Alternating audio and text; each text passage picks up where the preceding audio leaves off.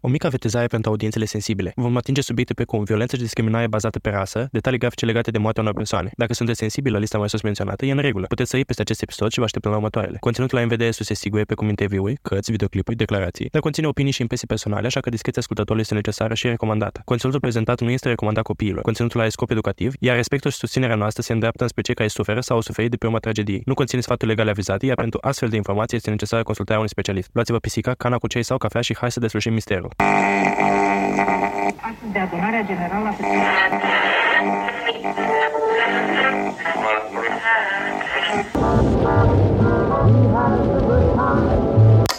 Întrerupem acest program pentru un anunț important. În această toamnă, cuplul criminal Pric și Câlț și-au acuit mustățile și suflecat lăbuțele pentru a vă aduce un nou sezon din crime, pisici și cafea. Sezonul 2 vine cu o nouă aventură pisicească în lumea True Crime. Să ciulim urechile la ce au pregătit pentru acest episod.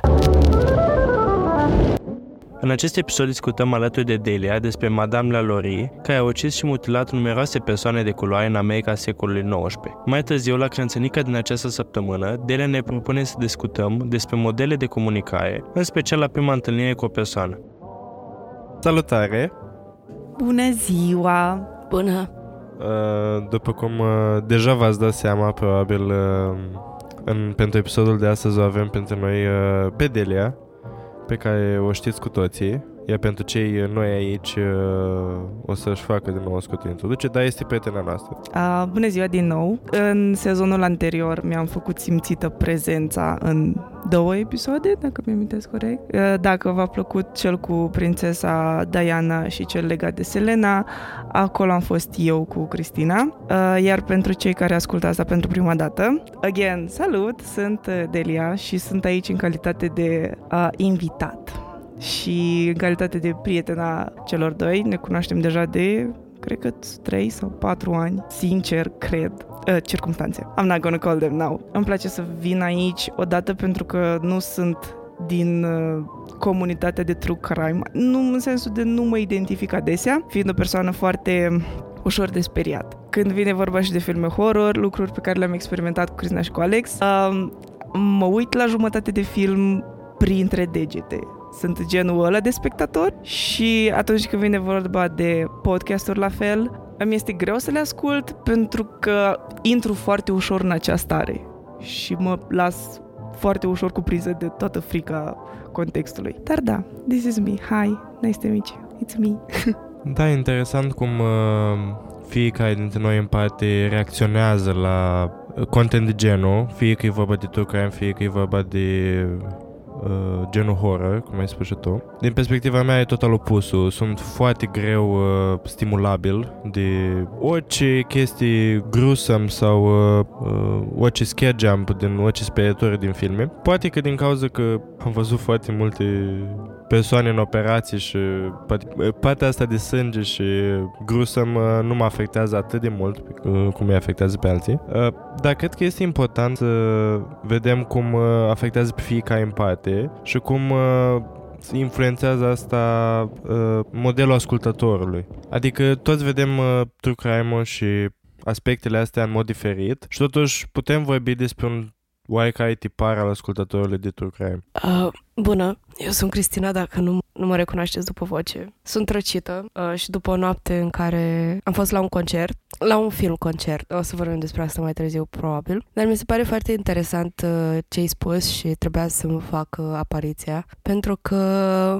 din punctul meu de vedere mă văd ca o persoană empatică și empatizez foarte rapid cu victimele, cu persoanele care suferă și asta cumva se reflectă și în modul în care abordez cazurile și uneori tind să empatizez chiar și cu acești monștri despre care vorbim adesea pe podcast, având în vedere că unii dintre ei chiar au un trecut și un start în viață foarte nefericit și în consecință ajung în uh, anumite ipostaze. Și oarecum această empatie și dorință de a, de a mă raporta la un spectru larg de experiențe și sentimente mă face foarte fascinată de true crime în sensul ăsta. Și m-aș întoarce puțin la tine, Delia, și să și curioasă cum te raportezi tu la chestia asta, pentru că și tu ești foarte empatică și ai de altfel și o inteligență emoțională foarte, foarte dezvoltată și sunt curioasă de faptul, de repulsia ta În ceea ce privește true crime. Ok, well, um, atunci când abordez uh, poveștile cu voi, îmi e ușor Bine, mi-e un pic mai ușor față de dacă aș fi singură. Odată pentru că știu că sunteți implicați și mă, ajut, mă ghidați în poveste, indiferent despre ce vor poveste e vorba. Iar asta îmi oferă un sentiment de siguranță. Adică nu e ca și cum am uh, spațiu și intru direct cu toată viteza înainte sau cu capul în perete uh, și am acolo, vă am pe voi care îmi sunteți un fel perne sau îmi spuneți iau mai ușor și pot să gestionez și să procesez tot, uh, tot ce se întâmplă. Asta odată, sau don't do it alone if you're scared, orice ar fi. Și odată mai e curiozitatea, pentru că da, lucrurile despre care e, adică e vorba în general de, tra- de traume, de tragedii, de lucruri îngrozitoare pe care unii oameni le fac altor oameni. Iar asta, oricât de uh, tragic ar fi și oricât de mult îmi vine să fug de subiect, nu pot să mint și să nu spun că e un dram de curiozitate, dar parcă vreau să știu ce s-a întâmplat, parcă vreau să știu uh, de ce s-a întâmplat ce s-a întâmplat. Și asta e încă un, uh, un lucru care îmi uh, ghidează experiența. Iar la partea de repulsie, aici depinde despre ce e vorba. Pentru că atunci când e vorba de un film, dacă chestii de genul The Conjuring sau The Nun, toate lucrurile astea care acum sunt mainstream și pot zic clasice, eu una le evit. Adică cred că am văzut odată un film, The Conjuring, și nu mai vreau. Toate celelalte pot rămâne acolo, let the people enjoy what they want, but I'm not gonna go there anymore. Uh, iar în ceea ce privește podcasturile, am ascultat câteva episoade și mi-amintesc foarte vivid când am ascultat un, un episod chiar de la voi din primul sezon, la un moment dat eram în casă, eram singură, aveam curaj atunci, pot să zic. uh, mă macheam ca oricare om și a venit un, o fracțiune în episod foarte grafică. N-am procesat foarte bine acel moment și a trebuit să recunosc. Am, am oprit acolo, zic ok, nu pot acum, mai era și seară lucru care pentru mine face chestia mult mai, uh, mai intensă. Dar da, e, e destul de greuț când sunt on my own și mă supun unei asemenea, uh, unei asemenea povești adesea. Da, cred că la bază stă exact ce ai spus tu inițial, uh, acea întrebare, de ce s-au întâmplat lucrurile astea, de ce am permis, de ce am permis în principal noi ca societate să se întâmple lucrurile astea și de ce a, f- au făcut persoanele persoana acel lucru unor semeni de lui și lui ei. Și practic, uh, asta este și chintesența episoadelor noastre. Încercăm să ne dăm seama factorii care au dus la săvârșirea acestor crime. Și cred că asta este oarecum partea educativă vagă a podcastului ăsta pentru că uh, ne face să realizăm anumite tipare psihoemoționale ale unor uh, criminali și a unor victime și ne ajută să înțelegem cum să nu cădem în niciunul dintre ele. Iar în legătură cu acele scene pe care le avem și, to- și noi uh, mai grafice și pe care le, are, le au într-adevăr filmele horror. Observați că adesea, de, deși avem uh, uh, disclaimer-ul de la început în care enunțăm toate aspectele care ar putea fi considerate și care sunt uh, mai sensibile, de ce mai multe ori încercăm și în timpul episodului înainte de scenele mai uh, grafice, mai ales în ultimele 30 de episoade. Încercăm să le enunțăm chiar și atunci pentru că plaja noastră de ascultători este variată, iar uh, în momentul în care intri într-un episod, uh, începe de obicei light, adică începe cu viața unei persoane, viața, chiar dacă este un criminal și ești mânat de curiozitate, evident, toți suntem, și cred că ar trebui să ai capacitatea, să ai opțiunea ca ascultător să te oprești în momentul în care lucrurile devin foarte grafice. Iar uh, Asta încercăm și noi să facem în ultimul timp, să titrăm uh, aceste aspecte mai grafice în timpul episodului. Dar uh, dacă tot uh, te-ai băgat aici în uh, mijlocul nostru cu acest random fact, uh, la ce concert film ai fost tu, mai? Și ți-ai uh, compromis voce pentru acest episod cu Delia? Uh, nu este un secret deja pe acest podcast fiind de altfel și un subiect recurent. Noi așa am fost la concertul, uh, filmul concert The Era Store al lui Taylor Swift și a fost uh, o experiență absolut superbă și pe calea asta mulțumesc și Deliei că mi s-a alăturat. Practic, ceea ce uh, a vrut a fi acest uh, film-concert a fost să adune toată comunitatea de fani al lui Taylor Swift, numiți Swifties pentru cei care nu știu, și să aibă o experiență experiența The Eras Tour, turneului erelor, dacă și în eventualitatea în care nu ar putea să meargă fizic, pentru că biletele sunt scumpe, nu vin în România să concerteze și logistic e mult mai greu să mergi la turneu. Și mi-am dorit uh, foarte mult experiența asta și cu toate că L-am văzut pe live-urile de pe TikTok de atâtea ori. Stau, stăteam cu nopțile când aveam insomnii să mă uit la turneu în timp ce făceam curat în casă. Am uh, mers și la acest, uh, la cinema, la filmul concert și a fost o experiență absolut superbă pentru că era o sală întreagă care cânta, dansa, urmăreau tradițiile de la de la concert, pentru că sunt mai multe tradiții pe care trebuie să le respecti la, la anumite piese sau anumite momente din concert. Și desigur că trebuie să cânți toate versurile și pe lângă acele versuri ai și anumite centuri, anumite zicale, bonusuri sunt bombardată cu termeni pe care desigur că trebuie să le, să le, să le urli pentru că altfel nu aude Taylor. Dar lăsând la o parte uh, vocea mea care a părăsit acest uh, chat, a părăsit, uh, ne-a părăsit, nu mai este printre noi, a fost o experiență superbă și mi-a părut oarecum rău când am putut să merg în a doua seară. Și o altă chestie care mi-a părut rău e că n-am avut cum să fac friendship bracelets pe care să le traduiesc. Deși n-am văzut foarte multe persoane care aveau uh, brățărele, dar uh, it would have been nice. Dar, uh, da, cu, care a fost experiența ta? Tell me. Well, sunt fan Taylor Swift, nu mă pot declara uh, Swiftie. Am mers la film, odată pentru că vroiam să merg cu Cristina și cu Alex și pentru că există anumite uh, ere, anumite albume de la Taylor care pentru mine au uh, funcționat foarte bine în anumite momente din viața mea. Tocmai pentru acele cântece care la un moment dat erau mai vesele decât starea mea, am, am vrut să merg și să experimentez tot, uh, toate momentele respective și să le văd uh, puse live, frumos, producție, oameni. Asta odată, dar mai e și îmi place să văd oameni uh, așa cum spunea și Cristina, erau foarte mulți oameni acolo care cântau, dansau, se distrau, erau conectați foarte, foarte puternic cu arta și cu tot ceea ce prezenta artistul. Și ador să văd chestii de genul. Să văd oameni care pur și simplu they just don't care about anything in the world și se bucură de moment și se bucură de ei și se bucură de... Chiar dacă nu-și dau seama, se bucură de prezent. And it's a very nice and kind reminder că sometimes you don't need a lot to enjoy life. Da, eu uh, sunt uh, un fan Taylor Swift creat artificial. Why?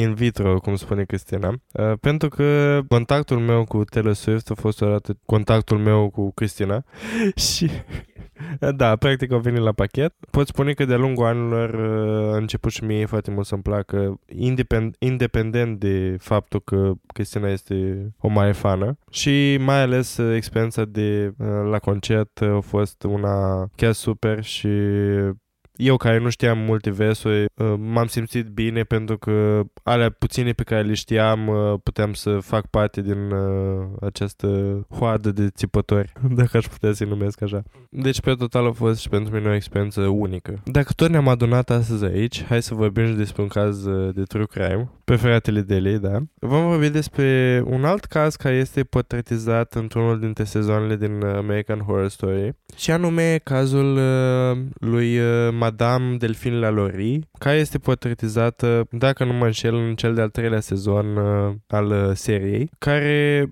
Mie personal mi-a plăcut foarte mult, chiar așa puțin, uh, pu- puțin pamfletizat, pamfletizat uh, noțiunea de vrăjitoare și de uh, magie și are și scena aia care mie îmi place foarte mult cu vrăjitoarea care urlă Balenciaga înainte să fie asă pe rug, evident. Dar uh, în acest sezon este ipotezată Madame Lalaurie și despre ea vom vorbi și în acest episod. Uh, Marie Delphine McCarthy, numele ei de de la naștere. S-a născut la 19 martie 1787 în New Orleans, în Louisiana spaniolă, fiind unul dintre cei cinci copii ai părinților, ai părinților ei. Tatăl ei a fost lui Luis Barthélemy de McCarthy, al cărui tată, Bartholomew, a dus familia la New Orleans din Irlanda în jurul anului 1730. Da, deci are origini și irlandeze, iar această familie a ajuns în această zonă în timpul perioadei coloniale franceze. Numele de familie irlandez McCarthy a fost prescutat în McCarthy, iar mama sa a venit și ea cu pachetul ei cultural, s-a numit uh, Marie-Jeanne uh, Lerable, cunoscută și sub numele de Vădva Lecomte, deoarece căsătoria cu lui Măcate a fost uh, a doua. Ambii părinții lui uh, Delfin au fost preeminenți în comunitatea creolă europeană din uh, New Orleans. În secolul al XVIII-lea, comunitatea creolă se referea la persoanele de origine franceză sau spaniolă care trăiau pe teritoriul Louisianei. Societatea creolă era un amestec vibrant de culturi, franceză, spaniolă și africană. În acest creuzet de influențe, povestea lui Delfin a început să se desfășoare, iar moștenirea familiei sale și statutul social au jucat un rol semnificativ semnificativ în modelarea vieții sale. Poziția socială a familiei, combinată cu dreptul ei la naștere de persoană albă, a pregătit terenul pentru o viață care în cele din urmă va lua o turnură destul de întunecat. Unchiul ei, prin căsătorie, Esteban Rodriguez Miro a fost guvernator al provinciilor spaniole americane Louisiana și Florida în perioada uh, în anii 1780, iar vărul ei, Augustin de McCarthy, a fost primar al orașului New Orleans între 1815 și 1820. Uh, Delfin avea doar 4 ani când a izbucnit uh, Revoluția Haitiană din 1791, fapt care i-a făcut pe proprietarii de sclavi din sudul Statelor Unite și din Caraibe să se teamă foarte tare de rezistența și rebeliunea sclavilor. Unchiul lui Delfin însă, însuși fusese ucis în 1771 de către sclavii săi, iar Revoluția a inspirat conspirația locală de la Mina din 1791, care practic era uh, lua formă unei comunități uh, de persoane de culoare care aveau propriul dialect și cumva încercau să facă față opresorilor albi. Pe lângă acestea au mai apărut și alte grupuri de rezistență, toate acestea determinându-i pe mulți proprietari de sclavi să abuzeze de aceștia și mai dur uh, de tema insurecției. La 11 iunie 1800, la vârsta de 13 ani, Delfin s-a căsătorit cu Don Ramon de Lopez Iangulo, da, de la Rosa Ramirez, un cavaler uh, regal de Carlos, uh, ofițer regal spaniol de rang înalt, Louisiana, așa cum se scria în spaniolă, devenise o colonie spaniolă în anii 1760, după ce Franța a fost învinsă în războiul de șapte ani. Această uniune timpurie a fost doar începutul călătoriei uh, lui uh, Delfin uh, în uh, societatea de elită din New Orleans. În 1804, după achiziționarea de către americani a ceea ce pe atunci era din nou în teritoriul francez, Don Ramon fusese numit în funcție de consul general al Spaniei în teritoriul Orleans și a fost chemat să se prezinte la curtea Spaniei. În timp ce se îndrepta spre Madrid împreună cu Delfin, care era pe atunci însărcinată, Don Ramon a murit subit la Havana. La câteva zile după moartea sa, Delfin a născut-o pe fica sa, Marie Borgia, Delfin Lopez Iangulo, de la Candelaria, supranumită Boachita și având în vedere numele ei uh, de nouă cuvinte, probabil vă spunem și noi Boachita dacă ajungem să vorbim despre ea. Văduva Delfin și copilul ei s-au întors la New Orleans. După prima căsătorie cu Don Ramon, uh, Delfin McCarthy se va căsători din nou. De data aceasta, soțul ei a fost Jean Blanc, un negustor bogat. Un negustor bogat, avocat și cam tot tacămul. Această uniune se va dovedi a fi esențială în ascensiunea ei în alta societate. Cel de-al doilea soț a fost un om de afaceri creol de succes care își desfășura activitatea în inima orașului New Orleans, iar căsătoria lor uh, i-a permis Delfinei să aibă acces la un nivel mai ridicat de bogăție și statut social, făcând o parte integrantă din elita orașului. Odată cu căsătoria, Uh, Delfin a devenit cunoscută sub numele de Madame Blanc și a fost adesea văzută la cele mai exclusiviste întâlniri sociale din New Orleans. Ea cunoscută pentru stilul ei impecabil, petecele fastuoase și stilul de viață extravagant. La momentul căsătoriei, Blanc a cumpărat pentru familie o casă pe Roll Street din New Orleans, care a devenit cunoscută mai târziu sub numele de Villa Blanc. Ce voiam să zic e că, ok, so far so good, uh, pretty lucky white lady, having luck and marrying rich. Și am așa un mic sentiment de oare ce s-ar putea întâmpla greșit? Pentru că am ascultat până acum toate informațiile și nu văd how can this go wrong? Am intrat în cazul ăsta neștiind absolut nimic, adică când mi-au zis despre ce e vorba eram ok, am rezistat tentația de a mă uita pe Google înainte și nu înțeleg și ascult și nu înțeleg și mă minunez și în creierul meu apar întrebări, dar încerc să le potolesc. O, dar nu e nimic găsit cu ea. Este o, este o fetiță căsătorită a doua, că e, da, efectiv fetiță, adică prima dată la 13 ani, pe, da, nu cred. Dar, uh, în fine, nu e nimic găsit cu ea momentan. Uh, vrea și fantoma de la operă să vorbească ceva. Pe de altă parte, um, crezi că face puțin cam white passing în sensul în care are heritage uh, foarte, gen, are ancestori de culoare. Avem hispanici în bloodline-ul ei, din ce am înțeles de la Alex. Avem uh, chiar și irlandezi, pentru că știm că pe vremea aia irlandezii erau foarte prost văzuți. Uh, era o populație destul de prost văzută. Și mi se pare foarte interesant că, gen, oameni bogați și cu statut bun au vrut să se căsătorească cu ea, considerând uh, contextul vremii, nu neapărat, uh, eu știu, capacitatea ei de a fi albă. I don't know. Mm, nu știu dacă e legat de culoare acum, ci mai mult de statutul în sine, pentru că, având în vedere uh, familia din care provenea ea, nu cred că mai contează atât timp cât există capital, cât există buget, efectiv. Apoi, partenerii având la fel buget și statut social, no, it's all about living life. in a good way so far. Da, oricum vom vedea că originile ei și ceea ce va deveni mai târziu uh, au dat naștere și la multe mituri și legende care o înconjoară. Dar uh, întorcându-ne la doamna Blanc, doamna Blanc, Madame Blanc, pe cât era de sus pus în societate acum, pe atât de mult ghinion avea la soți, pentru că domnul Blanc a murit și el în 1816. Deja, uh, deja e suspicios. Dar nu despre moartea soților ei uh, vom vorbi astăzi. Ne-am adunat astăzi aici. Uh, Delfina a avut patru copii cu Blanc și o să vă citesc numele pentru că mi se pare total lipsite de originalitate. Și aceștia au fost Marie-Louise Pauline, Louise Marie Lor, Marie-Louise Jean și Jean-Pierre Pauline Blanc. Deci, practic, da, au înlocuit ordinea, au învățit ordinea și e alt copil. Um, copiez tema de la un coleg și, măi, scrii cum e acolo, dar mai schimbi și tu două, trei cuvinte. Fix așa. Da, uh, să nu fie evident, da. Da, asta practic au făcut și oamenii mei. Uh, iar reședința Blanc de pe Royal Street a devenit un centru de atenție în New Orleans, unde cuplul, uh, înainte de moartea reposatului, primeau aspeți de seamă, inclusiv familii creole influente, oficial guvernamental și demnitari străini. Madame Blanche trebuia să ajungă cu cineva și să fie cu cineva până la urmă, pentru că o femeie singură pe atunci era foarte rău privită în societate. Ea la 25 iunie 1825, Delfin s-a căsătorit cu cel de-al treilea soț al ei, medicul Leonard, Leonard Louis Nicolas Lalaurie, care îi va da și numele după care o cunoaștem cu toții, care era cu 15 ani mai tânăr decât ea poate că acum e considerat uh, nu neapărat foarte deplasat, dar pe atunci uh, era un semn de disperare pentru din partea lui Madame Blanche uh, să facă o asemenea schemă, pentru că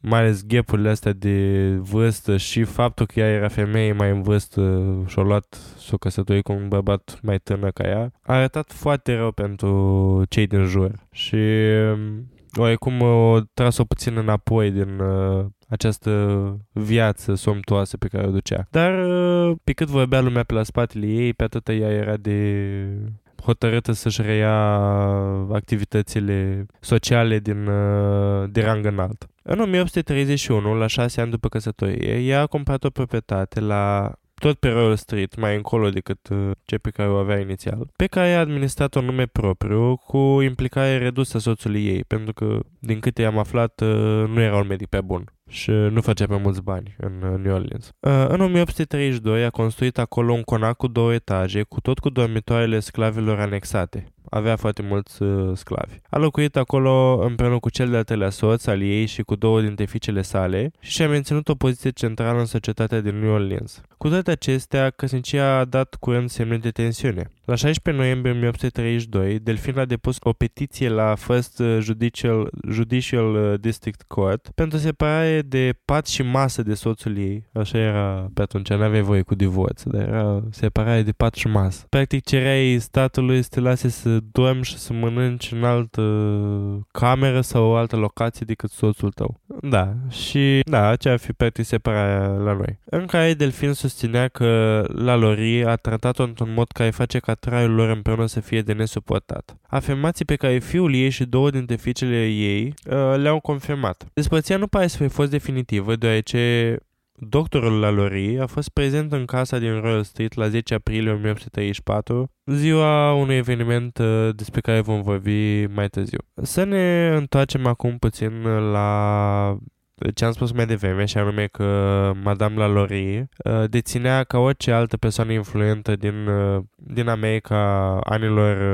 1800 multipli sclavi de culoare. Dar fiind totuși anii 1800, repet, eu am venit aici cu uh, teme nici măcar știind că am temă și având în vedere că a avut deja el, alt, el a treia căsnicie, nu se vedea rău în ochii societății faptul că o femeie este cea care, să zicem, ține business-ul? Pentru că poate câteodată și în ziua de azi există conflicte și tot felul de perspective, să spunem, problematice în ceea ce privește raportul dintre parteneri și business. Dar atunci, având în vedere și uh, diferența de vârstă dintre ei, mă gândesc că având mai multă experiență de viață, cu siguranță era cea care de fapt ținea tot ce înseamnă proprietăți și afaceri. Și acea căsnicie n-ar fi fost un fel de paravan, da, un fel de paravan. Și de fapt ea era the mastermind. Judecând după cum își arată personalitatea mult mai târziu un caz, pot spune că e o teorie cât se poate de veridică și de plauzibilă și din temeiată. Și multiple surse spun că și doctorul Lalori era pur și simplu acolo un pion pe care i-al muta unde își dorea. Numai faptul că a reușit pe atunci să facă o schemă ca separarea, care pe atunci era foarte rar acceptată de, de stat, ei de, ne dovedește că avea mereu un cuvânt de spus și că era practic, ea era mastermind-ul stăpâna casei. Ceea ce se întâmpla foarte rar din nou în societatea de atunci, ca o femeie să conducă casa chiar și cu un bărbat în casă. Acum, relatările privind tratamentul aplicat de delfin la lor sclavilor săi, între 1831 și 1834 variază. Harriet Martineau, uh, scriind în 1838 și relatând poveștile care au fost povestite de locuitorii din New Orleans în timpul vizitei sale din 1836, a afirmat că sclavii lui Lalaurie au fost observați ca fiind deosebit de uh, nenorociți și amărâți, Uh, din păcate, comparativ cu alți sclavi de la alte familii. Cu toate acestea, în aparițiile publice, la Lori a fost văzută ca fiind, în general, politicoasă cu sclavii și preocupată de sănătatea celor înrobiți. Registrele funerare între 1830 și 1834 documentează moartea 12 sclavi la conacul din Royal Street, deși cauzele morții nu sunt menționate, iar bolile infecțioase ar fi putut fi cu ușurință cauza. În perioada respectivă era obligatoriu să se menționeze decesul morții, cauza morții. Întreb asta pentru că ei deja erau sclavi. În ochii anumitor oameni atunci nu aveau demnitate umană. Și atunci de ce ar trebui să scrie asta din moment ce eu ca stăpân te dețin? și că mult, mult, de multe ori și adesea exista treaba asta cu eu fac din tine ce vreau. Și de ce ar trebui să spun de ce a murit cineva ce, uh, care mi-aparținea sau pentru care am plătit. Ei bine, chiar și atunci exista ceva numit, uh, dacă nu mă șel, Comitetul pentru organizarea acțiunii de robie sau ceva de genul. Era o organizație care monitoriza toată chestia asta și Sincer, nu mă imaginez ca pe ceva care să implice protecția unor oameni, ci din păcate, după cum ai spus tu, erau văzuți ca pe niște bune, ca niște animale și mi se pare că ei vedeau chestia asta ca pe ceva gen protecția animalelor. Da, fix așa și practic cumva părea dubios dacă îți mureau foarte mulți pentru că asta înseamnă că puteau să dea epidemii și tot felul de chestii. Așa erau, de erau aduși din străinătate și din străinătate, din, din țările africane și practic puteau veni cu orice. Pe de altă parte, nu pot să nu mă gândesc la cât de mulți sclavi putea să aibă Madame Lalaurie, pentru că fiind căsătorită de foarte multe ori, nu numai că moștenise de la soți pe numele ei, foarte, adică sclavi, deja avem doi soți care muriseră și le moștenise tot, dar considerând ipostaza unui sclav în acea vreme, ei se ofereau ca și dar de nuntă, ca și cadouri de o zi de naștere, o nomastică, când ți se naște un copil, să oferă un sclav, o femeie eventual să aibă grijă de copil. Și mă gândesc că aveau avea foarte mulți și bănuiesc că o trebuie să se extindă la o altă casă pe care, un alt domeniu pe care și l-a luat cu nou, noua ei achiziții, noul ei soț um, și trebuia să-i țină undeva pe de altă parte, având foarte mulți, se mai practica pe atunci, am citit foarte, adică am, am citit uh, literatură care vorbea despre lucrul ăsta scrisă de, de oameni care au avut familii în, uh, în ciclul ăsta al sclaviei și adesea se practica um, inbreeding-ul, adică puneai un sclav mai puternic cu o femeie foarte puternică și abilă și așa fertilă să facă copii uh, potriviți pentru munci, da. Și bănuiesc că mai aveau și de acolo foarte mulți sclavi, adică na, dacă pui foarte mulți oameni la oaltă, na, îi mai pui tu să, cum erau tratați ca niște animale, după cum spunea Alex, uh, pe lângă că uh, erau puși între ei să facă copii, Mănuiesc că ei fiind oameni și locuind împreună, conviețuind, au prins sentimente probabil unul față de alții, probabil chiar și inevitabil ei au, au avut copil pe cont propriu. Și mă gândesc că femeia mea avea probabil un întreg sat numai la ea în, în mansionul ei, în casa ei mare, în conacul ei. Și doar gândul ăsta m-a, m-a măcinat de când uh, am pus 1 plus 1 împreună și mi-am dat seama că e posibil să fii moștenit foarte multe persoane. Da, e adevărat că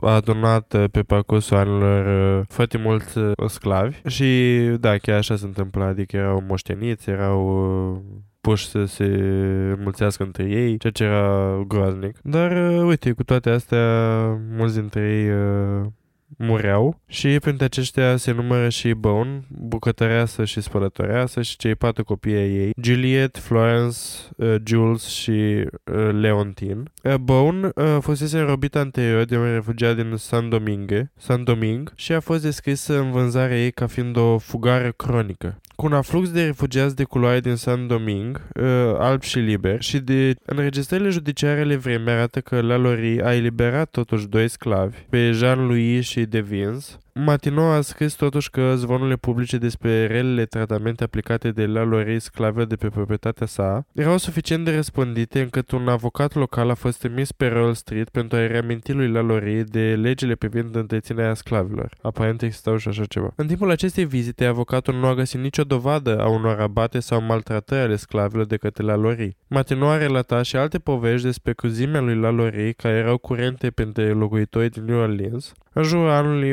1836. Ea a spus că, ulterior vizitei avocatului, unul dintre vecinii lui Lalaurie a văzut uh, o fetiță sclavă de 8 ani căzând în gol de pe copișul conacului din Royal Street, în timp ce încerca să evite pedepsa uh, lui Madame Lalaurie care mânuia biciul. Cadavrul a fost uh, ulterior îngropat pe terenul conacului.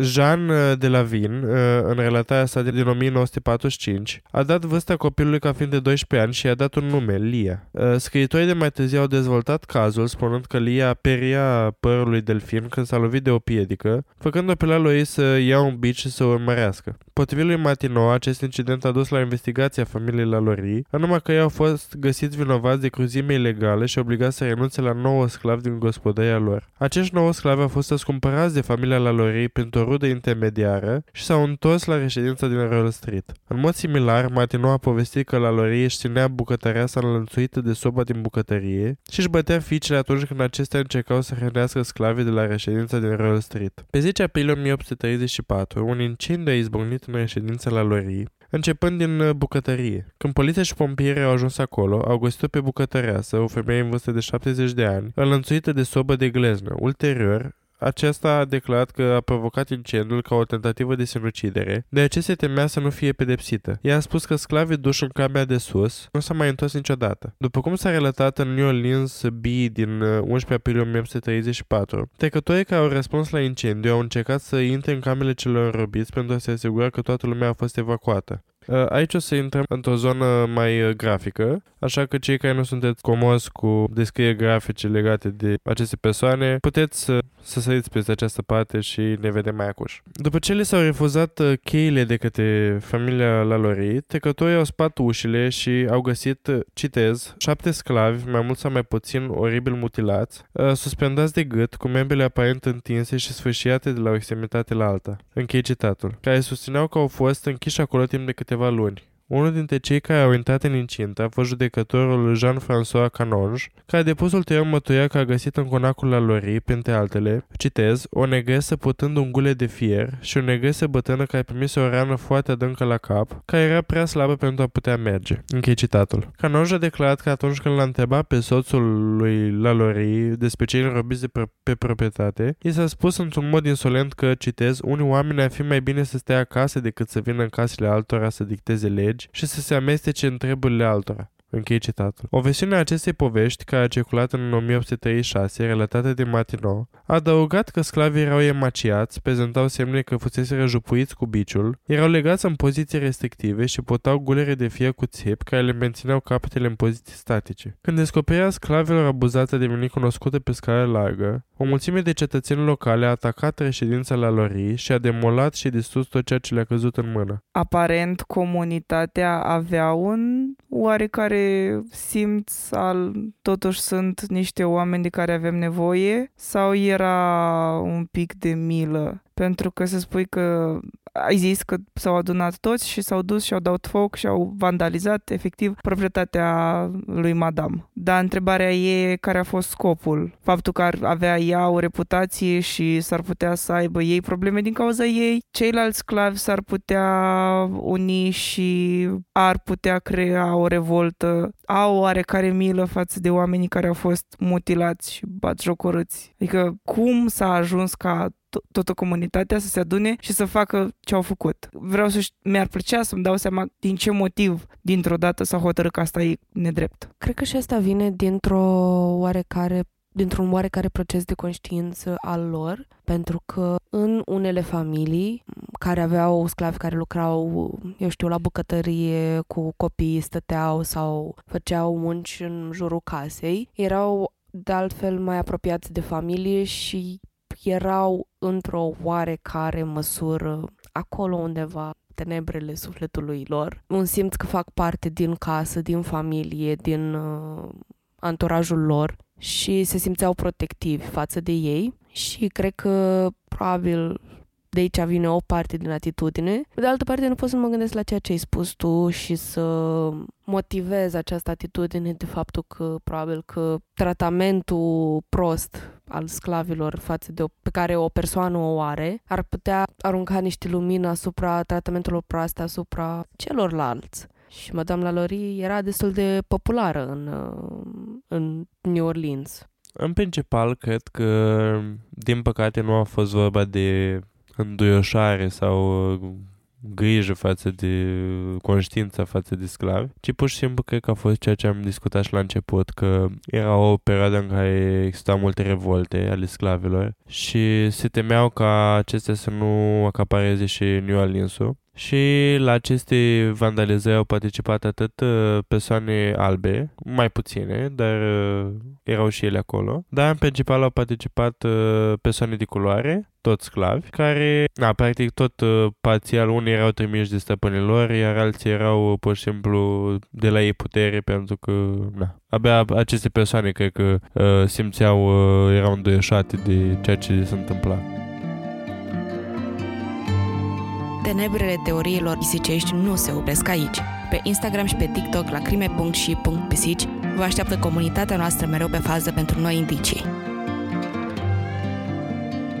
Un șerif și ofițerii săi au fost chemați să dispeseze mulțimea, dar până la plecarea mulțimii, proprietatea Sofiei se pagube majore. Abia dacă mai rămăsese ceva în afară de ziduri. Sclavii au fost duși la o închisoare locală, unde au fost disponibili pentru a fi văzuți de public. The Bee a raportat că până la 12 aprilie, până la 4.000 de persoane au participat la vizionarea sclavilor pentru a se convinge de suferințele lor. The Pittsfield Sun, citând The New Orleans Advertiser și scriind la câteva săptămâni după evacuarea cartierului de sclavi al lui Lalaurie, susținea că doi dintre sclavii găsiți la conac muise după ce fusese răsalvați. Acesta a adăugat, citez, am înțeles că în timpul săpăturilor din curte au fost dezgropate cadavre, iar puțul condamnat, iar puțul condamnaților, fiind descoperit, au fost găsite altele, în special, uh, în special cel al unui copil. Închei citatul. Aceste afirmații au fost repetate de Martineau în cartea sa din 1838, Retrospect of Western Travel, unde a plasat uh, numărul cadavrelor dezgropate la două, printre care și cel al copilului Lia. Indignarea publică și investigațiile privind ororile de la conacul la Lori a provocat o rundă de șoc în societatea de New Orleans. Viața și reputația lui Delfin a fost distruse, iar aceasta a căutat să scape de scandalul și notorietatea care se abătuseră asupra ei.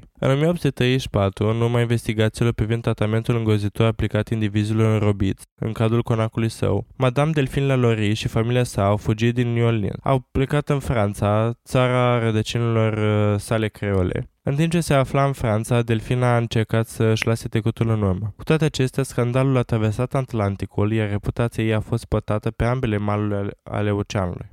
Zvonurile au circulat despre viața ei în Franța, unii sugerând că a trăit într-o relativă izolare, în timp ce alții credeau că a continuat să se bucure de o viață de lux. Pe măsură ce explorăm viața lui Delfin la Lori la Paris, devine evident că moșenia acțiunile sale din New Orleans o va bântui pentru totdeauna. Lumea nu uitase ororile comise între zidurile conacului la Lori. Trăind în exil la Paris împreună cu mama sa și cele două surori, Pauline și Lor, uh, fiul lui Delfin, uh, Pauline Blanc, i-a scris la 15 august 1842 cumnatului său, August de Lasus, afirmând că Delfin doia cu adevărat să se întoarcă la New Orleans și că se gândea de mult timp la acest lucru. Blanc a scris în aceeași scrisoare că el credea că mama sa nu a avut niciodată vreo idee despre motivul plecării sale din New Orleans. În ciuda sti- stării de spirit proaste a lui Delfin și a hotărârii sale de a se întoarce la New Orleans, dezaprobarea copiilor și altor rude a fost se pare suficientă pentru ca aceasta să-și anuleze planul.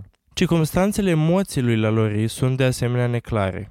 În 1888, George Washington Cable a relatat o poveste populară, dar neîntemeiată, potrivit că el la Loria fi murit în Franța într-un accident de vânătoare de mistreț. La sfârșitul anilor 1930, Eugene Beck, care a ocupat funcția de sacristan al cimitirului St. Louis numărul 1 până în 1924, a descoperit o placă de cupru veche și crăpată pe alea 4 a cimitirului. Inscripția de pe placă scria Madame Lalaurie, născută Marie Delphine McCarthy, decedată la Paris la 7 decembrie 1842, la vârsta de 6 și restul era șters de pe acea placă. Deci probabil 60 ceva de ani. Cu toate acestea, potrivit arhivelor franceze din Paris, la Lori a murit la 7 decembrie 1849, 7 ani mai târziu, la vârsta de 62 de ani. Unele surse cred că, la un moment dat și în circunstanțe misterioase, Delfin s-a întors la New Orleans, căutând poate să recupereze o aparență a vieții sale anterioare. Cu toate acestea, prezența ei în oraș a fost discretă și a trăit într-o relativă obscuritate. Figura cândva preeminentă în alta societate din New Orleans devenise o persoană retrasă, trecutul și faptele ei întunecate urmărind-o ca o umbră. Circumstanțele care au înconjurat moartea lui Delfin la Lori sunt învăluite în mister. Uh, unele relatări sugerează că a murit la începutul anilor 1840, în timp ce altele susțin că a pierit în anii 1870. Moartea ei, ca și o mare parte din viața ei, rămâne un subiect de speculație și intrigi. Locul ei de veci este la fel de enigmatic, existând diverse zvone despre mormântarea ei. De-abia am zgâiat suprafața cazului de azi, așa că vă invităm să ne spuneți părerile voastre pe Instagram și pe TikTok la crime.și.pisici.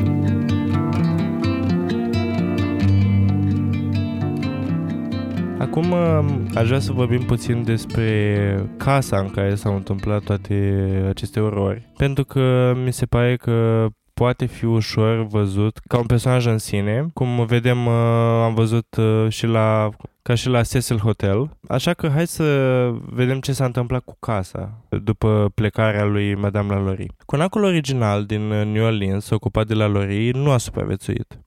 Conacul uh, din zilele noastre, denumit în, obiș- în mod obișnuit uh, Casa La Lori, nu este aceeași clădire locuită de La Lori. Când a achiziționat proprietatea în 1831, uh, o casă deja era în construcție și terminată pentru La Lori. Această casă a fost incendiată de gloată în 1834 și a rămas în stare de ruină cel puțin încă patru ani. A fost apoi reconstruită de Pierre Trastur după 1838 și a căpătat aspectul pe care îl are astăzi. În deceniile următoare a fost folosită ca liceu public, conservator de muzică, clădire de apartamente, refugiu pentru tineri delicvenți, bar, magazin de mobilă și clădire de apartamente de lux. Locuinței i s-a adăugat un al treilea etaj și o clădire din spate, din spate mai târziu în secolul al XIX-lea, iar clădirea din spate de pe Governor Nicol Street, care a avut doar un etaj, până când a fost adăugat un al doilea etaj în secolul al XX-lea, a fost remodelat în anii 70, când interiorul celui de-al doilea etaj al clădirii a fost refăcut de Koch și Wilson, doi arhitecți. Cu o înălțime de trei etaje a fost descrisă în 1928 ca fiind cea mai înaltă clădire din piețele din zonă, astfel încât de la cupolă de pe acoperiș se poate privi spre View Care și se poate vedea Mississippi în semiluna sa în fața pieței, pieței Jackson. Intrarea în clădire poartă gâlaje din fier, iar ușa este sculptată cu o imagine a lui uh, Phoebus în carul său și cu coroane de flori și ghirlande de pe, uh, în basorelief.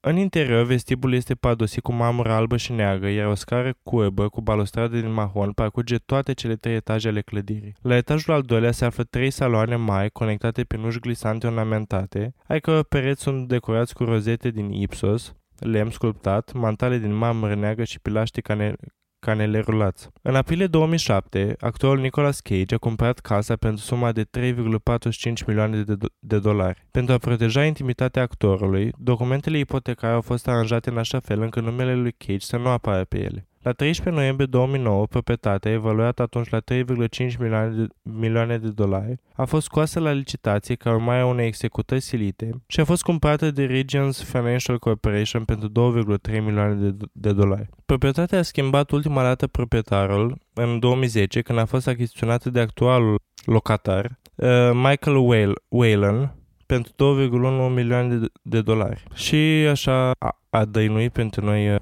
moștenirea lui uh, Madame Lalaurie. Și mulți spun că circulă foarte multe mituri, cum că casa a fi rămas bântuită de um, sufletele celor uh, chinuiți acolo. Și asta este și motivul pentru care casa și-a schimbat de atât de multe ori proprietarul în ultimii 150 de ani. În secolul al XIX-lea, în Louisiana, au circulat povești populare despre abuzurile și crimele comise de la Loria asupra celor robiți pe proprietate, care au fost retipărite în colecții de povestiri de Henry Castellanos și George Washington Cable. Relatarea lui Cable se baza pe, reta- pe relatările contemporane din ziare, precum New Orleans Bee și Advertiser, precum și pe relatarea lui Martineau din 1838, Retrospect of uh, Western Travel. El a adăugat câteva sinteze, dialoguri și speculații proprii. După 1945, relatările despre cei înrobiți de la Lori au devenit mai explicite. Jean de Lavin, scriind în Ghost Stories of Old New Old New Orleans, a afirmat că la Loria avea, citez, un apetit sadic care părea să nu se potolească niciodată până când nu-i provoca unuia sau mai multor servitori,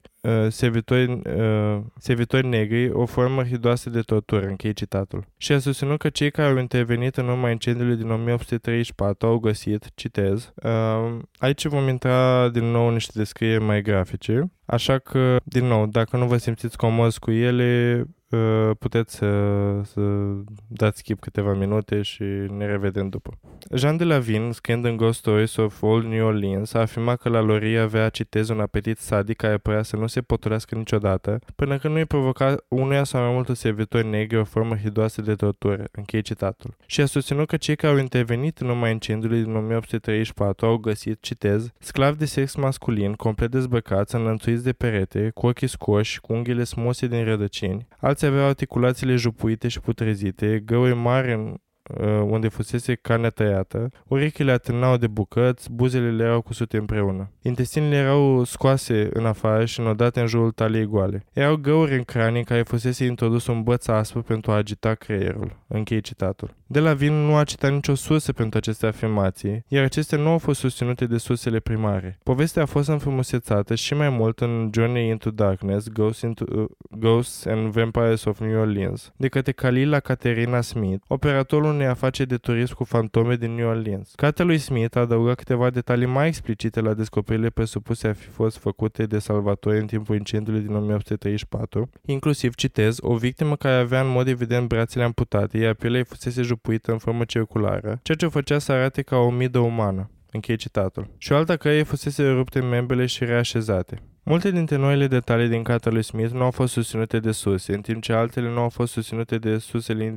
de sursele pe care el a indicat. Uh, în prezent, relatările moderne ale legendei uh, lui Lalaurie folosesc adesea versiunile lui de la Vin și Smith ca bază pentru afirmațiile privind totul explicite, iar numărul sclavilor care locuiau pe proprietate și care au murit sub îngrijirea lui Lalaurie se ridică la 100 de persoane. Eu am un alt fel de conflict interior legat de această madamă. Având în vedere lipsa de dovezi, lipsa de surse sigure în povestea asta. Nu neg, doamne, faptul că au fost oameni torturați acolo și că curtea respectivă allegedly a fost descoperită ca fiind un cimitir propriu și privat. Ce mă fascinează atunci când vine vorba de femei care au allegedly o înclinații către tortură e, având în vedere tot contextul, faptul că femeia asta au avut foarte mulți copii, un partener, mi se pare foarte greu de crezut că un singur om, o singură patroană, să zicem,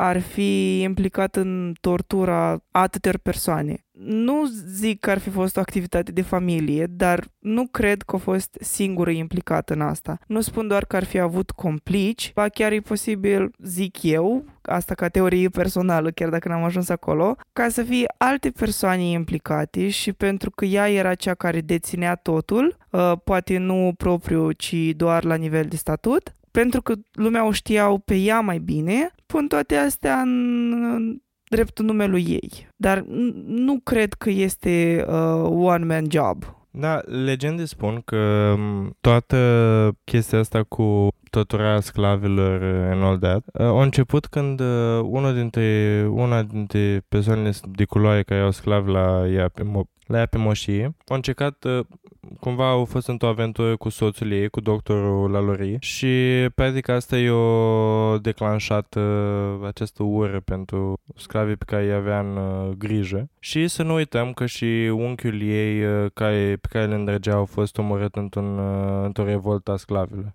Da, deci oarecum are niște chestii care ar fi putut duce la la comportamentul ăsta al ei, adică ar fi putut declanșa. Dar bineînțeles că nu știm, cel mai probabil erau și ei pătași, restul familiei era pătașă pentru că nu zicea nimic, că sunt sigur că știau de practicile ei. Și chiar și după moartea ei, adică având atâția copii, nu au vorbit nimeni despre asta, pur și simplu au tăcut și au preferat să nu vorbească, pentru că și atunci când nu vorbești despre anumite lucruri petrecute la tine în casă, odată e poate pentru că vrei să te îndepărtezi de ele sau poate că ai făcut parte din activitățile desfășurate. E bine, nu cred că vom ști niciodată de, de chestia asta, dar cel mai probabil erau implicați, adică E foarte greu să nu te implici într-un fel sau altul. Chiar și, chiar și dacă ignori chestia asta, tot ești implicat. Și, na, probabil că, având în vedere situația lor în societate, le e greu să spună ceva pentru că a fi căzut și eu odată cu la lor, cu madame. Chiar și alte persoane, alți sclavi din, din grija ei nu au spus nimica, tot pentru că le era frică, că de ce, le, ce le s-a fi putut întâmpla. Că s-a ridicat și problema asta, gen, de ce nu a spus nimeni nimic. Știi, ceea ce se întâmplă și în zilele noastre, că de, de ce nu... Sclavii care fugeau adesea de la stăpân erau uh, foarte prost văzuți în cazul în care erau să-i trăiduiască. Dacă ieșeau să spună ceva împotriva stăpâneilor, obțineau o reputație proastă și riscau ca ei și familiile lor să rămână în stradă sau să fie omorâți straight up, pentru că nimeni nu-i voiau. Și uh, na, e, acele, aceste trăsături de caracter. Când, e ca și cum am spune că un câine e blând, e ok, nu mușcă și e bun să-l adopți. Și ăsta nu e bun pentru că e fricos, că mușcă, că latră, că e agresiv. În fine, extrapolez uh, ca să exemplific mai departe cum erau tratați sclavii ca niște animale, știi? Adică aveau trăsături de caracter, aveau de sânge pur, de sânge de alți sclavi mai buni. Din nou, ca să-i vândă, ca să poată să aibă, să mai aibă un loc de muncă, trebuia practic să suporte și să tacă ca să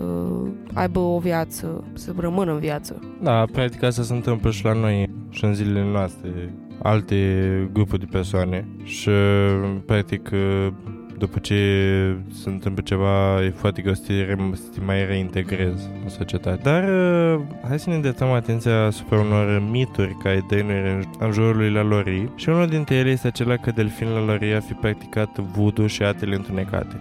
Deși nu există dovezi concrete care să susțină această afirmație, ea a persistat în cultura populară și adaugă un element de misticism poveștii sale acest lucru a fost potetizat și în, uh, în sezonul din uh, American Horror Story de care vorbeam la început și ea avea aceste practici cu folosea sângele sclavelor ei ca să se înfrumusețeze și să mențină vie și tânără pentru totdeauna. Pentru că ce alt motiv ar avea o femeie să omoare persoane decât pentru frumusețea ei? Așa este potetizat acolo. Conacul la lor în sine a fost subiectul la nenumărate povești cu fantome și investigații paranormale. Vizitatorii și vânători de fantome pretind că au fost maturi la întâmplări stranii și au experimentat fenomene inexplicabile în tezitul acestui conac. Și da, din nou, acest lucru stă ca mătărie a numeroșilor uh, locatari care au trăit acolo și practic după scurt timp plecau și vindeau proprietatea la preț de nimic. Dar uh, cam acesta a fost uh, cazul de astăzi al lui Madame Delphine Lalaurie. Atunci când vine vorba de proprietăți, de apartamente, de locuri, de tot felul de um, spații ce primesc titlul de bântuit, de aici au murit oameni, aici o să fie rău, de aici urmează să fie uh, fugărit.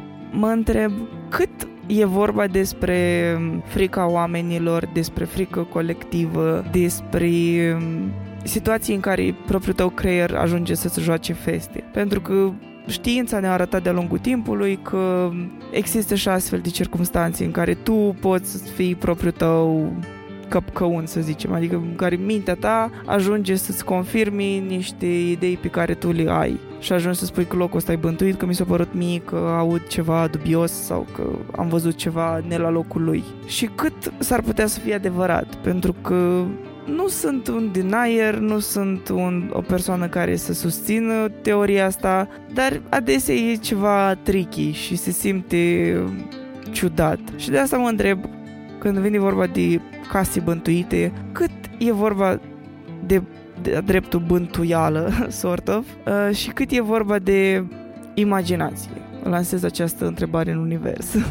Da, e clar că suntem influențați de poveștile dinainte și de stimul exterior și practic uh, ceea ce credem că vedem, ceea ce credem că experimentăm, uh, de cele mai multe ori poate fi și o, o reflexie a subconștientului nostru și practic uh, pe sistemul când, când auzi de foarte mult lucru, că un loc, într-un loc se întâmplă chestia asta, ajungi să practic să vezi că se întâmplă chestia asta. Da, și practic inconștient te motivezi uh, și ai impresia că chiar se întâmplă chestia asta și e foarte folosit de iluzioniști, de magicieni, de chiar și de cei din casele de groază și din astea. E un proces uh, foarte folosit în, uh, în domeniul ăsta. Practic, uh, nu e vorba cât să joacă mintea feste sau chestii de genul, ci pur și simplu e o proiecție a subconștientului tău în realitate. Și e greu să distingi chestia asta de actual fact. Dar iată că ne aflăm la sfârșit de episod.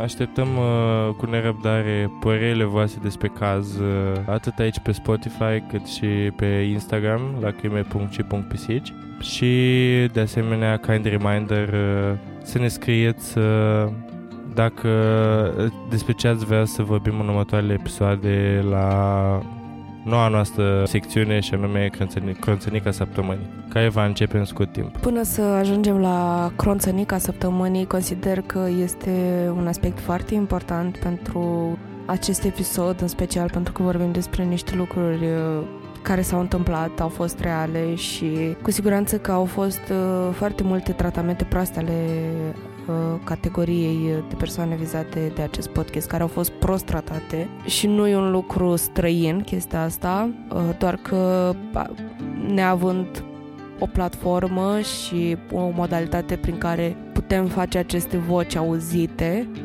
de la persoane care au experimentat sclavia în cele mai întunecate forme ale sale, avem puține informații, dar putem asuma uh, că situația nu stătea chiar atât de roz uh, pentru, pentru toată lumea. Iar mai departe îmi doresc să vă trimit la literatură de specialitate și am câteva titluri aici selectate, unele uh, citite de mine, altele pe lista de uh, viitoare lecturi Uh, pe tema de sclavie în America, experiențelor uh, persoanelor care au fost sclave, uh, scrise de autori care sunt descendenți din familii care au fost în robie și avem așa Beloved by Toni Morrison, The Autobiography of Malcolm X, Souls of Black Folks, W.E.B. Du Bois, asta este non-fiction, Uh, Incidents in the Life of a Slave Girl, incidentele din viața unei uh, fete sclave de Harriet Jacobs, scrisă de chiar un fost sclav. The Known Word uh, de Edward P. Jones, uh, The Worm of Other Sons by Isabel Wilkerson, tot o carte de non-ficțiune, uh, Kane by Jean Toomer, uh, care are și proză, are și poezie, accentuează tocmai uh, experiența unui african-american în uh, zilele noastre din uh, rural și urban din America. Uh, vă mai trimit la The Color Purple, culoarea purpurie, parcă, de Alice Walker, Homegoing de Ya Gyasi, mi se pare că în română se găsește sub numele de Drumul spre casă de Ia Gyasi, de la editura Carte pentru Toți, mi se pare că se numește, nu știu sigur. Și Uh, încă o carte care este probabil ca o introducere, dacă nu ai mai citit literatură care vizează aceste categorii de persoane sau uh, o introducere în a conștientiza anumite lucruri despre rasism și despre istoria uh, persoanelor de culoare. Este o carte de Adam Rutherford, Cum se combați un rasist, istorie, știință, rasă și realitate, care se găsește și în România la editura Publica. Cărțile pe care le-am menționat cu titlu în engleză, na, eu le-am în format în engleză. Posibil să le găsiți în română dacă căutați autorii pe Google. Um, dacă vreți, vă pot face lista um, într-o postare pe Instagramul nostru pe crime.și.pisici, pe un story sau eventual printr-un link tree unde vă pot trimite chiar unde puteți achiziționa cărțile sau vă pot pune un document cu aceste cărți, cu resurse doc, cu, cu documente ca resurse uh, din surse echitabile și probabil cu o listă adăugită. Dacă v-ar interesa chestia asta, puteți chiar să ne trimiteți și DM și um, un mesaj pe Instagram să spuneți, băi, unde e lista? Vrem lista. Mi se pare foarte important ca această listă să existe și în special să o consultați ca să știți despre, despre ce e vorba. Pentru că o concluzie importantă și un aspect important pe care l-aș putea să-l mai spun, uh, tot uh, cumva lipit de acest episod este că majoritatea experiențelor sclavilor din America au echivalentul și în România, dacă ne uităm la experiența sclavilor romi, pentru că noi așa am avut printre cele mai mari perioade de sclavie, sunt mai puțin cunoscute aceste aspecte ale istoriei. Și dacă tot suntem la capitolul recomandări, am și eu două, uh, mai uh, pe bază de video-audio mai mult, la uh, cea legată de sclavia în America ar fi un documentar pe care îl puteți găsi pe Netflix, uh, The 13th Amendment, al 13-lea amendament, care vorbește strict despre această portiță în Constituția Americană, care permite perpetuarea sclaviei într-un context mai restrâns, și anume în, ca- în uh, cadrul chisorilor din America. Acolo veți găsi mai multe detalii despre cum persoanele de culoare sunt uh, abuzate în ziua de astăzi, în contextul zilelor pe care le trăim, iar pentru o perspectivă sau pentru mai multe informații legate de uh, istoria romilor în România și parcursul lor din păcate groaznic. E un canal de YouTube numit Rom Storia, în care este un E un canal care are videoclipuri scurte și foarte clare și foarte explicative, în care puteți afla mult mai multe lucruri despre cum au ajuns romii în România odată, care e diferența dintre robie și sclavie, cum a fost extremismul și robii în perioada, cum a fost extremismul pentru robi în perioada interbelică. Astea au fost doar câteva titluri a unor videoclipuri pe care le-am, uh, le-am văzut. So, asta e mai actual pentru oamenii care vor să știe mai mult despre cum a fost uh, istoria lor în uh, tărâmul Carpatul Danubiano-Pontic. Da, e bine, acum uh, ne aflăm uh, chiar la final de episod. Cu toții știm uh, pentru ce este momentul.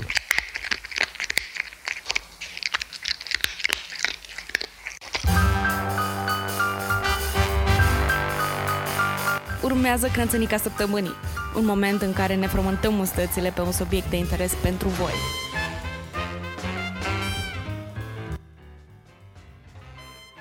Pentru că avem un invitat uh, în acest episod, îl exploatăm la maxim și am rugat-o să se gândească la un subiect potrivit pentru cronțănit. Așa că, Delia, ce propui să cronțănim în această zi? Ce fel de cronțănică? Well, um, cronțănica care, pe care o pot procura eu e bazată, asta așa ca disclaimer la început, e bazată pe experiență personală.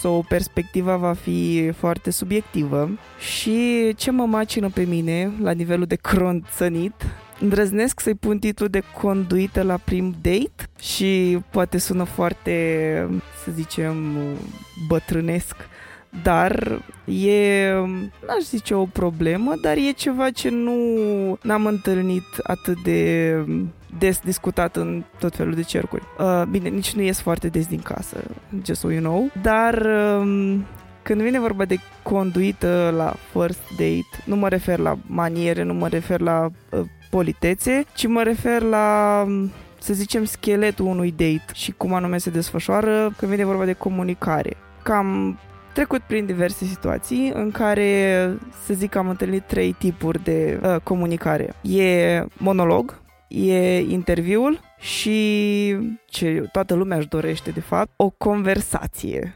cinstită.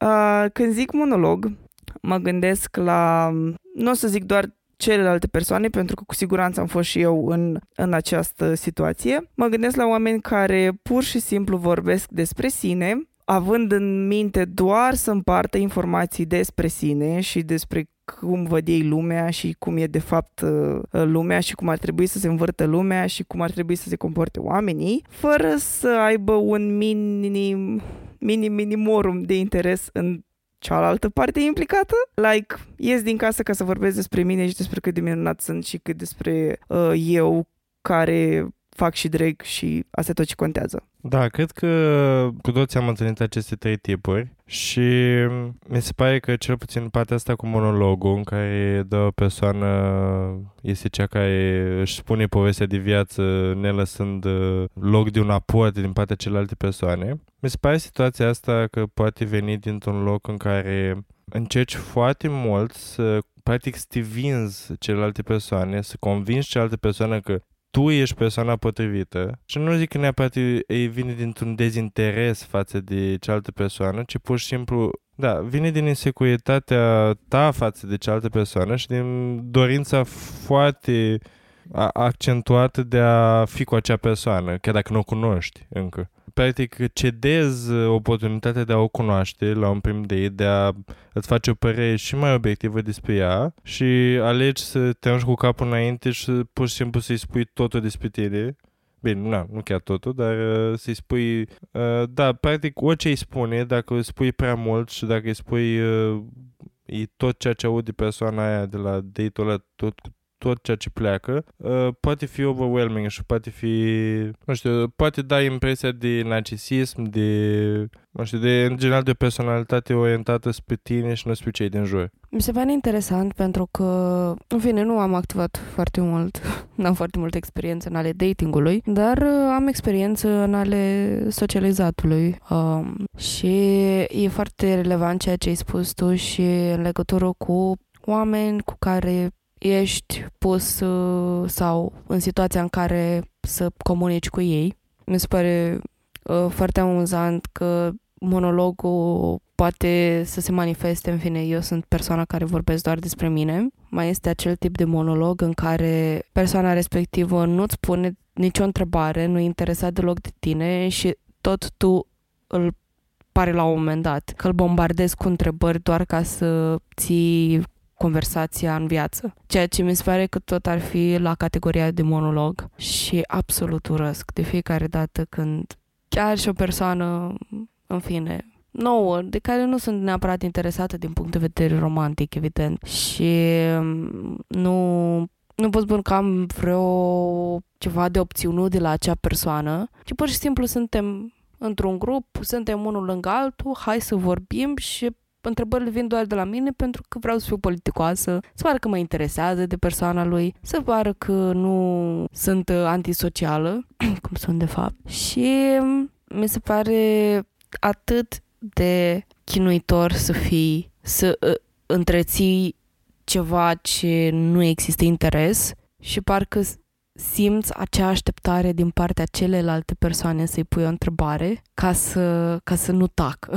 Așa e și aici intrăm deja în cea de-a doua categorie și anume date-ul tip interviu, dar înainte să descriu situația asta, nici nu vreau să fiu uh, să nu fiu empatică față de persoanele care aleg să discuti doar despre sine, pentru că adesea denotă o, foarte multe insecurități, pentru că mi este, să zic, ipotetic vorbind, mi este mult mai ușor să mă descriu pe mine cât de minunat sunt, tocmai ca persoana de față să creadă că eu chiar sunt așa și că de fapt poate în unele zile mi este și frică să ies din casă, sort of. Odată mascarea insecurităților, dar și o, să zicem, încercare disperată de a căpăta atenția cuiva in a romantic way. It's weird, it's fucked up indeed. Din păcate, se, sunt și oameni care funcționează așa din prisma uh, motivelor enumerate. Da, și aici consider că mai este un subtip la categoria asta. Uh, mie îmi place să-i numesc uh, traumaturgi, în loc de dramaturgi. Uh, și sunt atât de uh, simt atât nevoia să deschidă față de tine ca să-și arate deschiderea și disponibilitatea. Și da, ajung să fac trauma dumping și să spună totul despre ce o chinuit în ultimii 25 de ani sau 30 de ani sau cât vei tu. Uh, și e tot o formă de monolog, dacă ai cumva tu ești pe lângă, nu ești pur și simplu neutră din acel, din, acea, din acel monolog, ci ești de parcă ai fost la sală și ai accesat, știi? Și ai ascultat timp de o oră și ceva uh, traumele prin care a trecut o persoană și ești la fel de emoționată ca și cum ai fi avut o conversație normală. Deși tu n-ai fost, tu doar ai, ai fost la un film, practic. Da, cam așa ceva. Pur și simplu ai ascultat în continuu problemele unui om. Which is not bad, adică unii oameni preferă chestiile de genul, dar din nou, it's my time and it's my my perspective and I'm the one talking about this. Ok. um, acum să uh, vorbim despre partea de date interview, which again, I've been there. I did that și nu este o problemă să pui un, întrebări unui om, ba chiar este ceva ce ar trebui să faci, mai ales dacă ești interesat de persoana respectivă. Acum știu că sunt și oameni super timizi care se deschid foarte greu în fața celorlalți, dar it's very weird and it's very, nu sunt foarte interesată de tine atunci când doar o parte întreabă în continuu și tu ce faci, cu ce te ocupi, ce-ți place, ai frați, surori, ai familie, ai animale, îți plac animalele, dar nu există minimul ăla de întrebare, dar tu? Și tu, adică eu pot să vin să te întreb și ce faci de obicei când ajungi acasă de la muncă. Which can be pretty basic, pentru că, na, work nowadays înseamnă să-ți consumi toată ziua și tot timpul și toată energia, dar, I don't know, chiar și dacă ajung acasă, mă spăl, fac un duș, mă duc la sală sau ajung acasă, mănânc și mă culc, still, this is how you spend your time. Dar dacă tu nu mă întrebi pe mine și tu ce faci sau cu ce te ocupi sau efectiv minimum minimorum, again, sorry că repet, de amărâta aia de atenție către celălalt, I mean, maybe you're not that interested, dar în cazul ăsta de ce te duce la date? Sau dacă realizezi după date că persoana respectivă nu este chiar pe placul tău și pur și simplu e vorba doar de preferințe și n-ai vrea să o mai vezi a doua oară, it's fine and you can tell it, just be honest. Dar nu fi la modul, uh, ok, și ce ai făcut ieri? Gen, I don't know, it's a random question. Păi am fost asta, asta, asta, asta. Și apoi stai și nu întrebi altceva sau măcar aceeași întrebare către persoana care te-a întrebat. Like, just, just say something. Again, dacă nu ești atât de interesat încât să afli de persoana respectivă, nu zic că vrei să te duci. Da, un mod, uh, zic eu, uh, ok de a scăpa de tipul ăsta de structură. E de obicei, când, în general, când vorbesc cu persoanele și le pun o întrebare, gen, tu cu ce te ocupi, de exemplu? Și mi se răspunde că sunt asta și asta și asta și poate că îmi spune ceva de la el de la muncă sau ceva de la el așa. Ce să găsesc uh, o conexiune și practic să îi povestesc ceva din viața mea relatable uh, față de ceea ce a spus el. De exemplu, a spus, sunt IT la nu știu ce firmă care se ocupă de cauciucuri. Da. Și eu spun, a, ce, ce fain.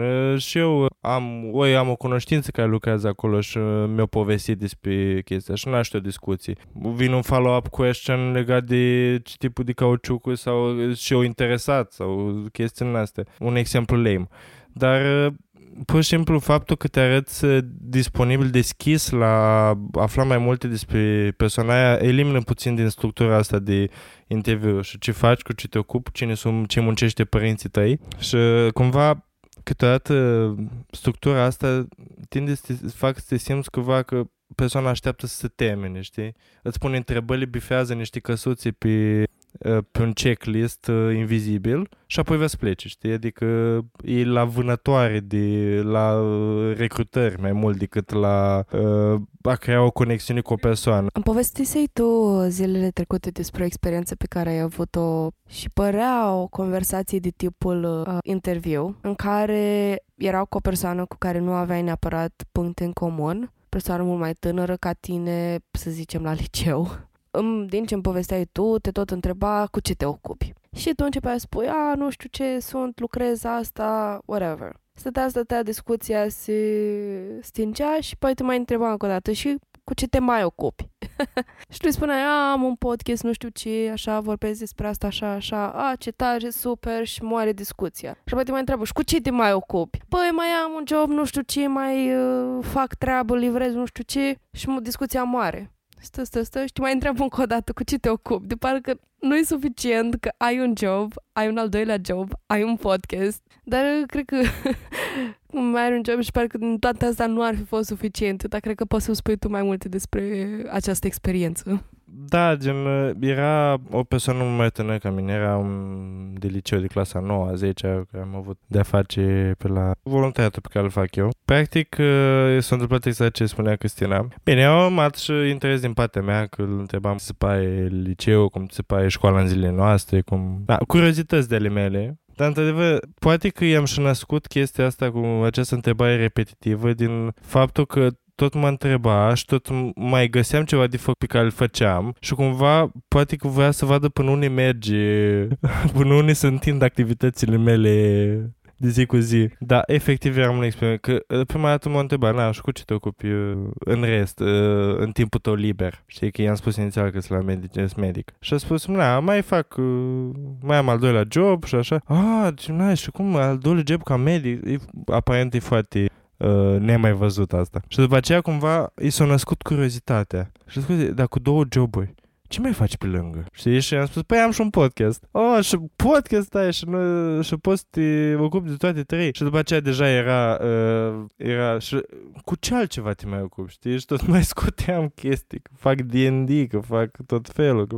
În fine, Uh, și uite-te la mine căzând în prima categorie de monolog, în care vorbesc despre mine. Nu era monolog dacă era interesat și te întreba constant. Ok, și așa am ajuns la cel de-al treilea scenariu, which I can call a happy scenario, când există interes din ambele părți, există întrebări din ambele părți și există mini-monologuri din ambele părți. Astea sunt cazurile foarte rare, foarte fericite, care cred eu că necesită și un vibe pass, like să fie oameni care sunt relativ pe aceeași lungime de undă și nu neapărat, pentru că și oamenii care nu au, să zicem, absolut nimic în comun ar putea să aibă conversații decente, frumoase cu care să se îmbogățească. Pentru că atunci când eu, de exemplu, sunt interesată de, I don't know, flori, de plante și de grădinărit, it's just an example, I'm not into this that much, but it's just an example. Și cealaltă persoană este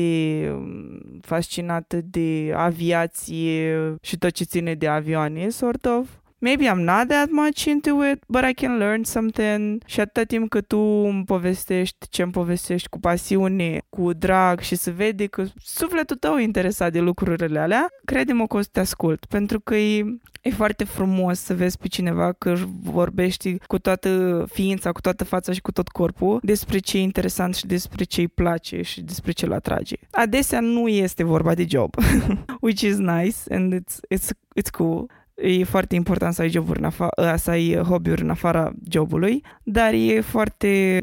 se vede că se pune timp și efort și energie în acea pasiune și atâta timp cât tu ai toate astea, e foarte frumos. Poate nu mă interesează atât de mult, dar nu, asta nu înseamnă că nu meriți să fii ascultat și că toată ființa ta rezonează cu subiectul respectiv. And that's amazing. Și un alt aspect foarte drăguț într-o relație, pentru că, în fine, o dat... Bine, Again, într-o comunicare, eu mă refer, când folosesc termenul de relații, vorbesc despre nu neapărat un raport romantic dintre două sau mai multe persoane, ci mă refer chiar și la prietenii, chiar și prima oară când interacționez cu o persoană, eu o numesc relații, pentru că relaționez cu persoana aia. E, o, e, e, it's just something I, e o chestie pe care o spun și pe care o folosesc, e un termen pe care o folosesc și aparent nu toată lumea folosește termenul așa. Simt că e intenționat să fie folosit așa și toată lumea că spun relație, a, am o relație cu acea persoană, că nu pot să-i spun prietenie neapărat. Mi se pare rece să folosesc uh, termenul de cunoștință sau orice altceva. Și am zis, da, am o relație cu persoana aia. Dar stai, tu nu ești cu Alex? în fine, uh, paranteză închisă. Și asta zic că funcționează ca or, în orice relație să găsești interes în ce interes are partenerul tău, partenerul nu de viață, de romantic, de discuție. Adică să fii, da, să, să-l susții în uh, discursul lui, să-i pui întrebări. Chiar dacă nu înțelege chestii care lui se pare de bază, întreabă de chestia aia de bază. Fii, like, nu e, nu e, nicio întrebare nu e o întrebare proastă. Adică, vorba ta, dacă nu știi nimic despre aviație, e ok să întrebi Bă, dar cum zboară avioanele? N-are niciun sens. Chestia are, are o grămadă de tone. Cum, cum dracu stă în aer așa? N-are niciun sens. Este un glitch în Matrix. Cum zboară avioanele. Um, și poți să-l întrebi chiar asta și să mai faci și o glumiță pe lângă. E absolut superb e mm, interacțiune one-on-one. Și uite, chestia asta o regăsesc, extrapolez uh, în relația cu Alex. Uh, la el în ultimul timp, după cum menționam mai devreme, este pasionat de D&D și chiar are câteva campanii și e foarte încântat uh, muncește la campanii, face personaje. Eu personal, de una singură, nu aș gravita către D&D, dar văzându-l că e super pasionat și super into ceea ce face și că e o nișă și că e o întreagă lume, e un întreg univers, e un exercițiu din imaginație foarte important pe care îl practică foarte mulți oameni de altfel și creându-se această comunitate în jurul D&D-ului, mă fascinează chestia asta, probabil din alte motive pe care îl fascinează pe el, dar tocmai ca să intru în subiect și ca să îmi arăt interesul și aprecierea a, vis-a-vis de hobby-ul și pasiunea lui, mă, mă implic și mă, îl, îi pun întrebări, intru în campanii direcționate de el, nu intru în toate, pentru că câteodată capul mă doare de la o campanie. Uh, și îi apreciez de altfel munca de DM pe care o are, pentru că îi place foarte mult să fie DM. Și e acel mic pas către a fi interesat de interesul altei persoane care mi se pare că e esența oricărei relații. Uh, da, paranteza numărul 1, aș vrea să acum să scriu o carte care se numească De ce zboară avioanele? Uh, o carte despre introspecție și uh, cum noi trăim într-o lume care nu mai este a noastră. Am și subtitlu, gata. Așa și paranteza numărul 2, într-adevăr mi-a plăcea ca termine ăștia gen relație, gen partener, să nu mai fie atât de sexualizat și atât de da, priviți din punct de vedere romantic și băgați într-o cutie, aia, uh, mai avem mult până acolo. Dar uh, din punct de vedere semantic, adică poți avea o relație foarte profundă și o relație importantă cu orice altă persoană și să nu fie de natură romantică. Uh, dar lumea nu prea înțelege asta și în general când vorbești foarte mult cu o persoană de care sex ești atras, lumea se uită la tine și uh, cumva comentează, știi? Mai ales dacă ești într-o relație deja. Dar ce vorbesc ei? Dar ce fac acolo? Dar n-ai nevastă acasă? Da, nu, nu poate să vorbească despre un subiect de interes comun fără să... Dar, în fine, a doua paranteză închisă. Și da, într-adevăr, cu toții ne dorim uh, conversații uh, care să fie de interes, nu neapărat de interes pentru amândoi, dar uh, interesul să fie acolo, chiar dacă, cred conversații cu adevărat uh, meaningful, dacă interesul este acolo, chiar dacă nu neapărat persoana vine din mediul în care ar fi considerat interesat. Adică dacă tu îi povestești despre tractoare și uh, ea și are interesul și uh, ajungeți la o conversație în care să discutați despre asta. Cum sară pământul, da. Chiar dacă persoana aia nu văzut uh, pământ sau tractor sau în fine. Adică asta e cu adevărat o conversație, nu neapărat trebuie să vă adânciți în orice subiect, să știți totul de amândoi despre acel subiect. Că lumea asta încearcă să facă de să găsească subiecte comune. Ceea ce mi se pare cea mai mare capcană a unei uh, conversații și mai ales a unei prime întâlniri. Teama asta de a găsi subiecte comune, dar dacă nu avem subiecte comune, nu o să ne potrivim. Știi, dar uh, practic stai să te gândești că orice poate deveni un subiect comun în timp și pe lângă asta tu poți fi interesat de un subiect chiar dacă uh, nu știi prea multe. Uh, poți cu ocazia asta să afli mai multe despre subiectul ăla și să creezi astfel o conexiune. Aici depinde și de cât de interesat ești de persoana respectivă as a human being. Da, aceasta a fost uh, durerea mea la uh, cronțănica săptămânii. Acum cred că conduită la date sună un pic prea categoric pentru ce am discutat până acum, but still, I maintain that because I want to. Prima oară când am auzit propunerea ta pentru cronțănică, am impresia că vrei să vorbim despre gen cine plătește primul la date, cine scoate portofelul, cine deschide ușa, cine, nu știu, cine comandă și cine ar trebui să aprindă țigarea altuia. Nu știu, chestii de genul de etichetă stupide, termeni de astea uh, învechite, știi? și eram, ok, sunt încântată, probabil it's a callback to, este o referință, credeam că e o referință la fostul nostru podcast, uh, în fine, proiectul eșuat despre etichetă într-o lume modernă, pe care, actually, am primit uh, sugestii că ar trebui oarecum să-l, să-l revenim la el sau să revizuim ideea de a-l relua. Chiar în real life ne-a spus cineva chestia asta, care nu a ascultat. Pentru persoanele eventual care nu agrează ceea ce discutam la începutul de, de episod, uh, nu agrează neapărat uh, true, uh, true crime-ul și și-ar dori totuși ne asculte pentru că le place de noi, suntem carismatici, whatever, vor conținut de la noi, dar să nu fie de true crime. Și încă încercăm să găsim o soluție în care să putem face asta ca să menținem și proiectul nostru de suflet, de suflet, crime, pisici, cafea, să avem și o viață și să avem să livrăm și conținut uh, uh de, care, de care se cere. Și de asta mi s-a părut foarte in, intrigant că, ok, o, să, o să-mi deschid din nou uh, folderele cu reguli de etichetă și o să criticăm iar uh, bărbatul plătește primul. Acestea fiind spuse, acesta a fost episodul din uh, această săptămână. Alex, Delia și Cristina out. Ne vedem săptămâna viitoare la un nou episod și la o nouă cronțenică. Bye bye!